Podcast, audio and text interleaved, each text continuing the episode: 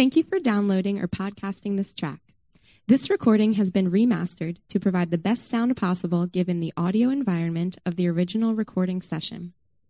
Mosaic Silver Spring is a faith community located just inside the Capital Beltway in Montgomery County. For more information, please visit our website, w w w dot mosaic silver spring dot org, and we'll see you in the neighborhood. Um, we're going to go ahead and read Ephesians one, fifteen through twenty-three, so you can follow along um, up here. You can follow along on page five of your bulletin or in your own Bible. Ephesians one, fifteen through twenty-three. For this reason, because I have heard of your faith in the Lord Jesus and your love toward all the saints, I do not cease to give thanks for you, remembering you in my prayers, that the God of our Lord Jesus Christ, the Father of glory, may give you the spirit of wisdom and of revelation in the knowledge of him, having the eyes of your hearts enlightened, that you may know what is the hope to which he has called you, what are the riches of his glorious inheritance in the saints, and what is the immeasurable greatness of his power toward us who believe, according to the working of his great might, that he might that he worked in Christ when he raised him from the dead and seated him at his right hand in the heavenly places, far above all rule and authority and power and dominion, and above every name that is named, not only in this age, but also in the one to come. And he put all things under his feet and gave him as head over all things to the church, which is in his body, the fullness of him who fills all in all. This is the word of the Lord.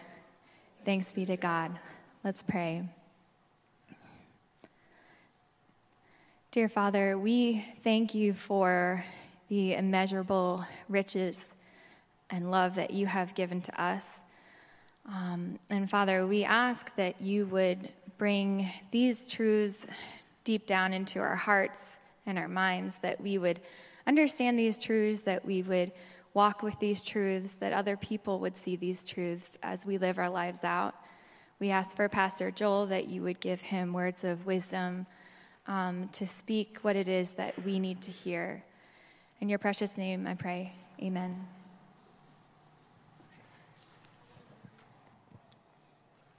Amen. Thanks so much, Kim. For decades, uh, the B B C has aired uh, a program where people can bring items, items that they find uh, in their attics or in their basements or uh, in their garages when they're cleaning them out, or really anywhere in their house. And they can bring them to have them assessed uh, for their value. Now, it is a roadshow, which means it, it doesn't have one set place, but it travels around the countryside, uh, moving to different cities, different towns, uh, connecting with different people, each with respective stories. And uh, in one episode, it included Margaret Hobbs and her son. They live in Sussex, England, and went on the show uh, because they had found a shoebox under her bed uh, full of silver stuff that they wanted to have checked out. They wanted it assessed. And uh, it turns out that uh, Margaret's late husband, Harold Hobbs, who had passed away just a few years earlier, loved going around England uh, to different antique shops and stores and sales and finding silver decorative stuff. Now, here's the fascinating thing about Harold and uh, Martha's, Margaret's m- marriage. It's that she hated silver decorations, hated them. And so he would buy this stuff because this is his hobby, this is how he spent time, and once he got it home, he would have to package it and store it away in random places throughout the house, and so he did that. And after his death, when Margaret and her adult son started going through the house, they started finding this stuff, and they're like, what is this?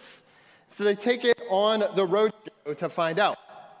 And as uh, this expert assessor takes a look at the age and the craftsmanship of the pieces, it becomes uh, very apparent both in his nonverbal communication as well as uh, what he assesses the value that they have had in their house, in shoe boxes and under beds, hundreds of thousands of dollars worth of old silver British antiques.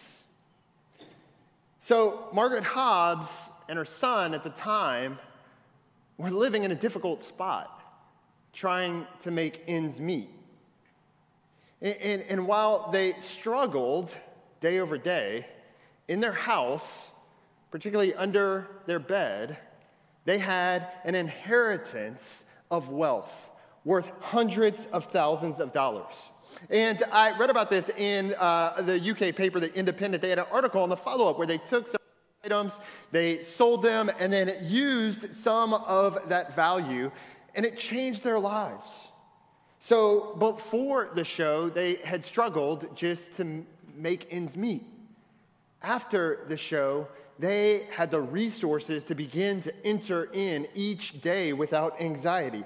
Before the show, they felt the weight of every new thing in their circumstances that came up. Every, everything that hit them, it, it just felt like added weight on an already overbearing load. After the show, all of that had been lifted off. And it felt like at that point that they began to walk through life with a renewed sense of freedom. Before the show, Margaret and her son would say the reality of despair that met them each morning was real. After the show, they would describe a sense of real hope that life would be different. In his letter to the Ephesians, Paul is writing as a type of spiritual assessor. He's writing to a set of churches who are having difficulty making spiritual ends meet. The life that they live is one that is marked by oppression and struggle with sin. And, and I don't just mean like the occasional temptation. I mean patterns of darkness and evil in their own lives and in the city that they lived that they had to begin to actively resist. And that's the context that Paul is writing into. Before the arrival of Jesus Christ, the people were struggling to survive. And Paul writes to make clear to them that after his arrival, they now have the opportunity to flourish. Before the arrival of Christ, they felt the weight of their own sin and the oppression of the rulers and authorities and powers that were over them.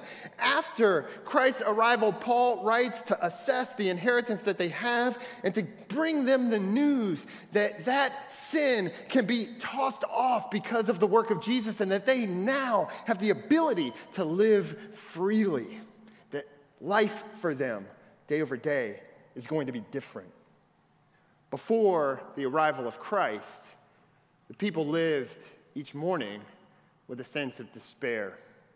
And Paul writes to make real to them that after the arrival of Christ, they have real hope that change is coming, not only in their individual lives, not only in their collective communities and the cities that they found themselves, but for all of eternity, cosmic hope.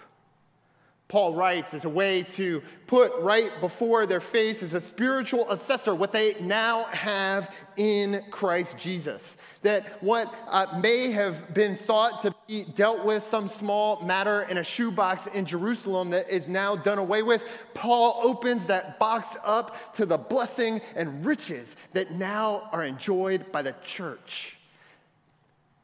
The people, weighed down by the burden and grief of their struggle, now, through the power of Jesus Christ, have available to them an inheritance that will keep them and maintain them in the face of their day-to-day, both now and forever. This is what Paul is writing, not only to the church in Ephesus, but to us. Paul's spiritual assessment of the church's condition and the challenges that they face, Paul's reminder of the inheritance we have in Christ Jesus, those are unchanged for you and I this morning. And so if you've shown up here wondering, how are you making spiritual ends meet, so to speak, Paul is writing to point you to the reality of the inheritance that we have, the freedom and hope that that brings, and how it changes our lives. And that's what we're going to look at this morning in two points. So I would invite you to track the sermon with me in two points: seeing the world clearly and serving the King faithfully. Remember last week, and if not, you can go back to the podcast or video and check it out, but in the opening of Ephesians, Paul does that kind of standard email greeting. Hey, what's up? It's Paul writing to you guys. Good to see you. And then in verses three through fourteen, he uh, has this one long, rich, unfolding sentence of blessing. God is at work in the world, and that is a good word, a benediction, a barakah, a blessing for you and for I. And in verses fifteen and sixteen, he transitions from that blessing, and he gives a bit of a prayer report, like a, a testimony, as the old church would call it. Follow along with me. In verse fifteen, he writes, "For this reason," so in light of what in three through fourteen, "For this reason, because I have heard of your faith in the Lord Jesus and your love toward all the saints, I do not cease to give thanks for you, remembering you in my prayers."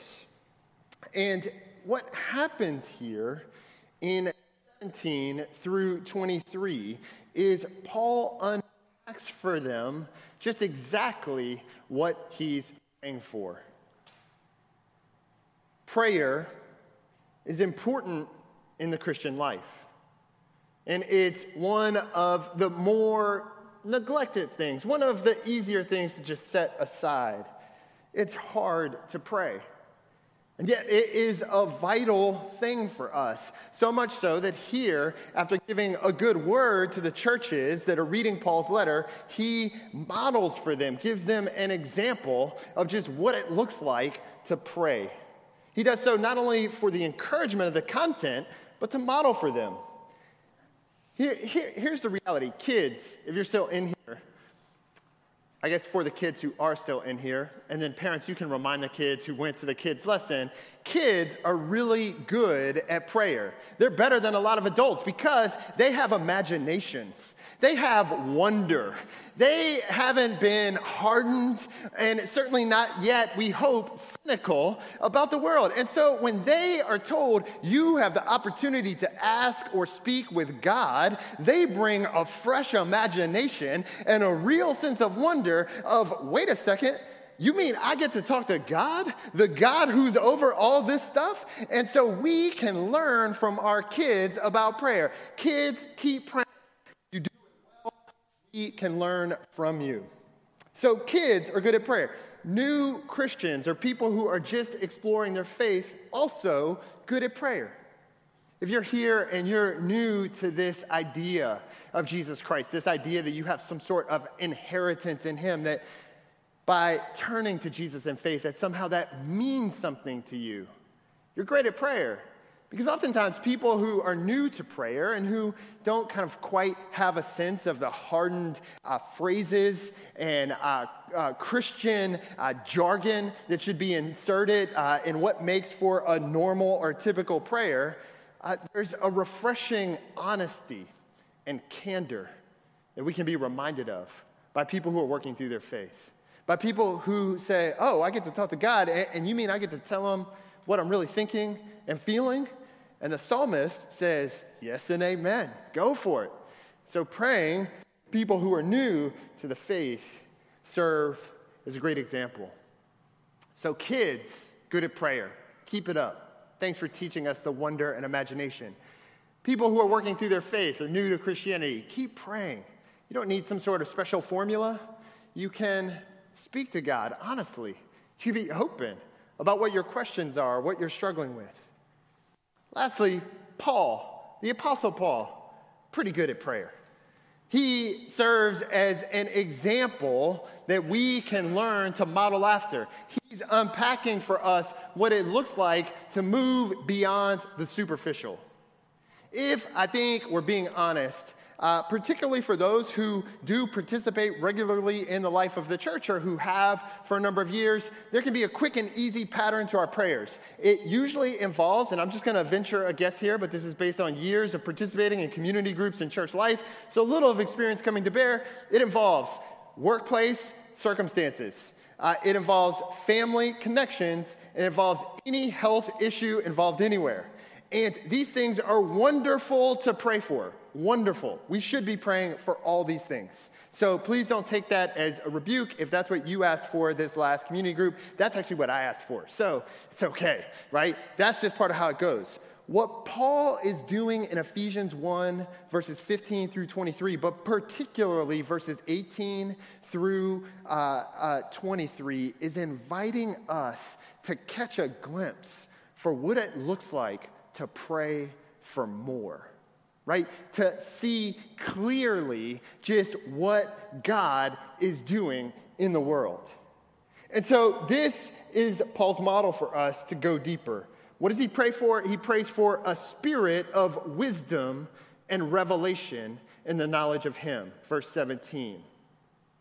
That the eyes of our heart, uh, think of it as kind of like seeing the world clearly, having a clear vision of what's really happening in our world, that uh, it may be illuminated, enlightened, opened up, clarified, that we can have cataract surgery on our souls to remove the things that blur us from reality, that we may open up and see the world clearly again. This is what Paul prays. Imagine going to C G this next week and saying, could y'all just pray for cataract surgery for my soul, that I could see things more clearly? I bet somebody's like, oh, all right.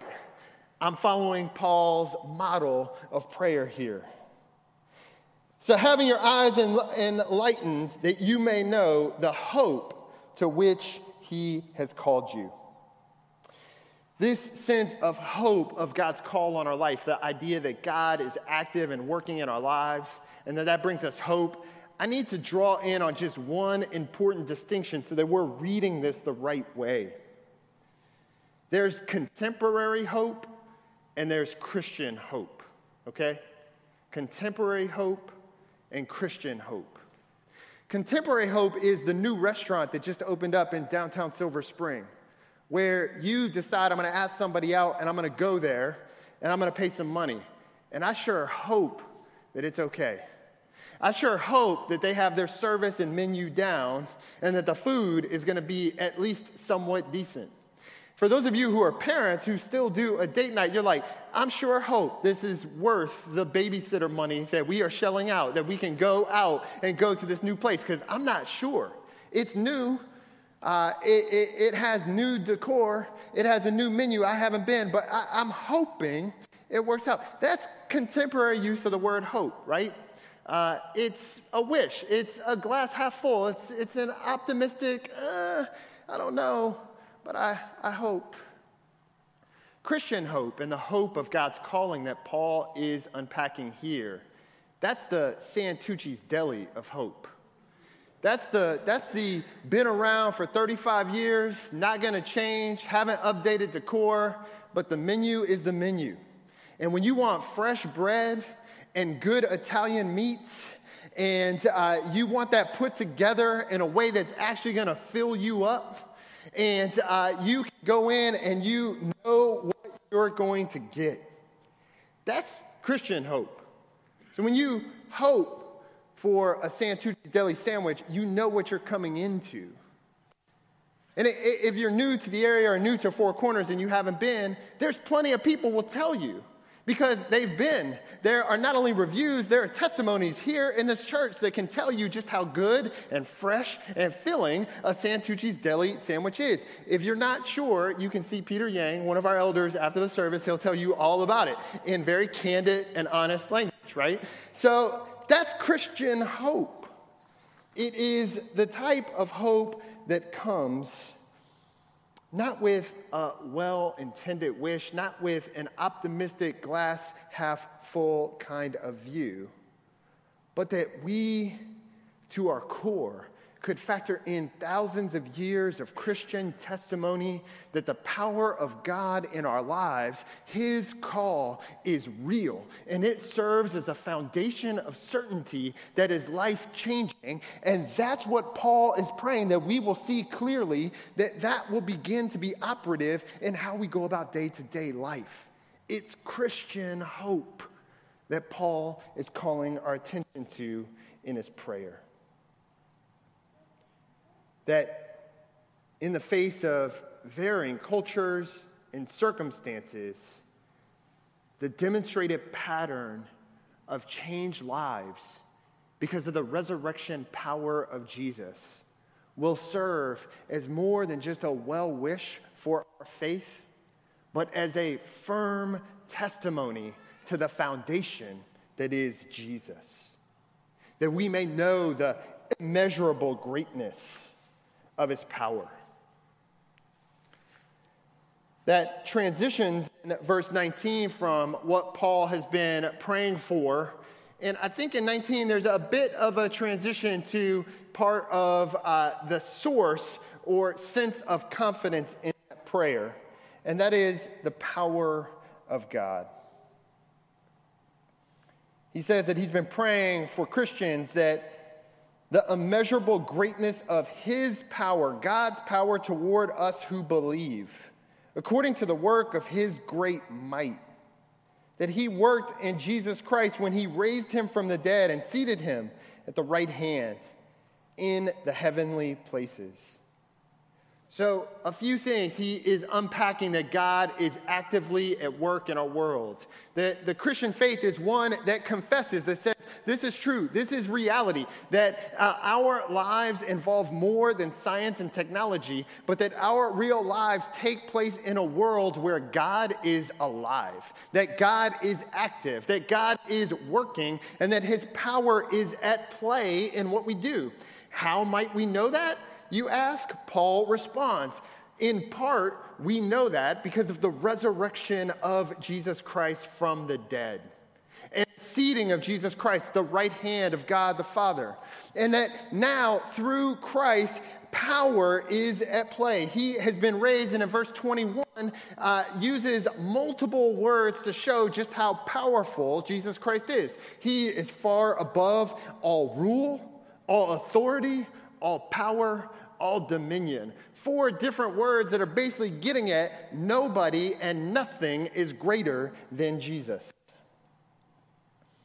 In verse twenty-two, he put all things under his feet and gave him as the head over all things to the church, which is his body. It's a declaration of God's power that we now serve a king who is above all. Now, I want to pause here because I recognize part of the challenge of Paul's bold declaration is that oftentimes, and for us here in the twenty-first century in the Metro D C area, uh, we don't always have great experiences with people in power and how that plays out in our lives. When you go just below the superficial level, we come into various misuses of power. Right? That uh, we see it in news stories again and again about the political abuse of power and corruption, not just here, but globally. We see people in power who are supposed to use that power for good, uh, that uh, then take that power and abuse it.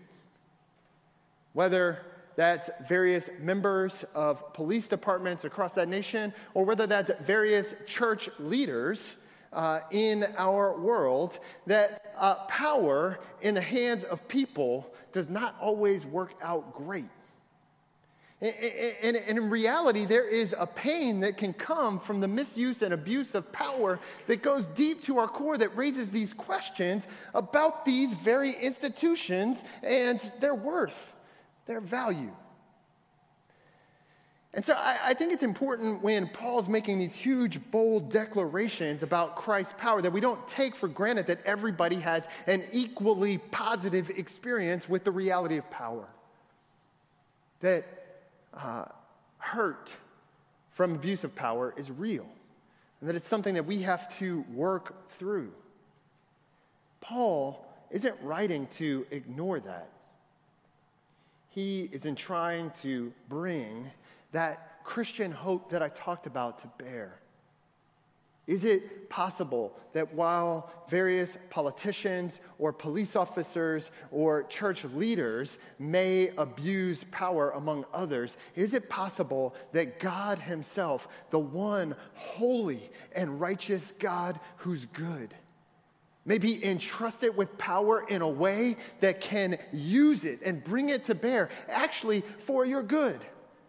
That Jesus being placed above all power and authority and rule and dominion could exercise that power faithfully, resistant to temptation to get something for himself, resistant to the temptation to just show how he's powerful for the sake of showing how he's powerful, but rather to bring that power to bear even for the weakest among us, even for the most on the margin, even for the most undeserving. That, Paul says, is something that we should pray to have imagination for, to see that worked out in our community so that in the weeks ahead, starting next week with Dan, but then certainly in the weeks that follow as we continue to go through this letter, Paul writes to say that is true of Jesus Christ. He can be trusted to wield that power, and that he will bring it to bear for you in your fight against sin. You're struggling to break patterns in your life, Jesus faithfully brings his power to bear to help you. You're struggling with the reality of death and what to do in the face of it. Paul writes, Jesus is your hope. He brings to bear power to break even death. That's how we work out service to our King faithfully as a church.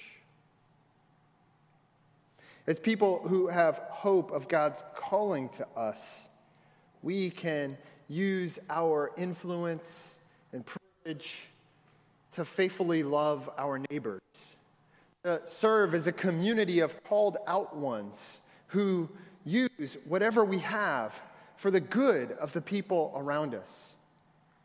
In this past year, I've had at least three conversations with people who've experienced real church hurt in their past, and they've had some time at Mosaic, and they have made clear that through that time at this Christian community, that has served as a sort of hope building for them, not just a well-wishing that maybe there is some church community somewhere, but rather they have seen it play out in our community in a way that has impacted and shaped their faith. That's the type of community that we want to be. That we have hope in our inheritance in Jesus Christ, that we see that he is the power above all rulers and authorities and power and dominion, and that we follow him. And that we use our own stories and what we have and our connections to live in transparent ways, to love and care for the people God brings into our life, both here at Mosaic Silver Spring and in our broad community. That's how we may serve this King faithfully. That's what it can look like for us. To not only hear Paul's spiritual assessment of our glorious inheritance in Christ, but to see the world clearly. To come to grips with the real things that people struggle with. To serve the King faithfully by loving them, caring for them, inviting them in, sharing our lives with them, hearing their stories, living transparently, not in search of our own reputation or some accomplishment, but for care for them, and to participate in Christ's victory over death. That's a prayer worth praying for us, where we can pray not only with the wonder of the children in our church, not only with the honesty and candor that people who are new to the faith are walking through. But we can follow Paul's example to that we may know our inheritance, that we may engage and follow the King, and that we may love one another faithfully. Let's pray that prayer together. I ask that as we serve you as a church, that our concern will not run first to what others think of us, to what competence we have displayed, but will run to our neighbors in need. We'll run to victims and people who have been hurt. We'll run to those in our community who are working through a spiritual existence that is just making ends meet and just barely, and need to hear and know the inheritance that's available to them and freely offered because of your life, death, and resurrection, Jesus. Guide us to be a church, a group of called ones who love and serve you faithfully in care and witness to our neighbors. I pray in Jesus' name. Amen.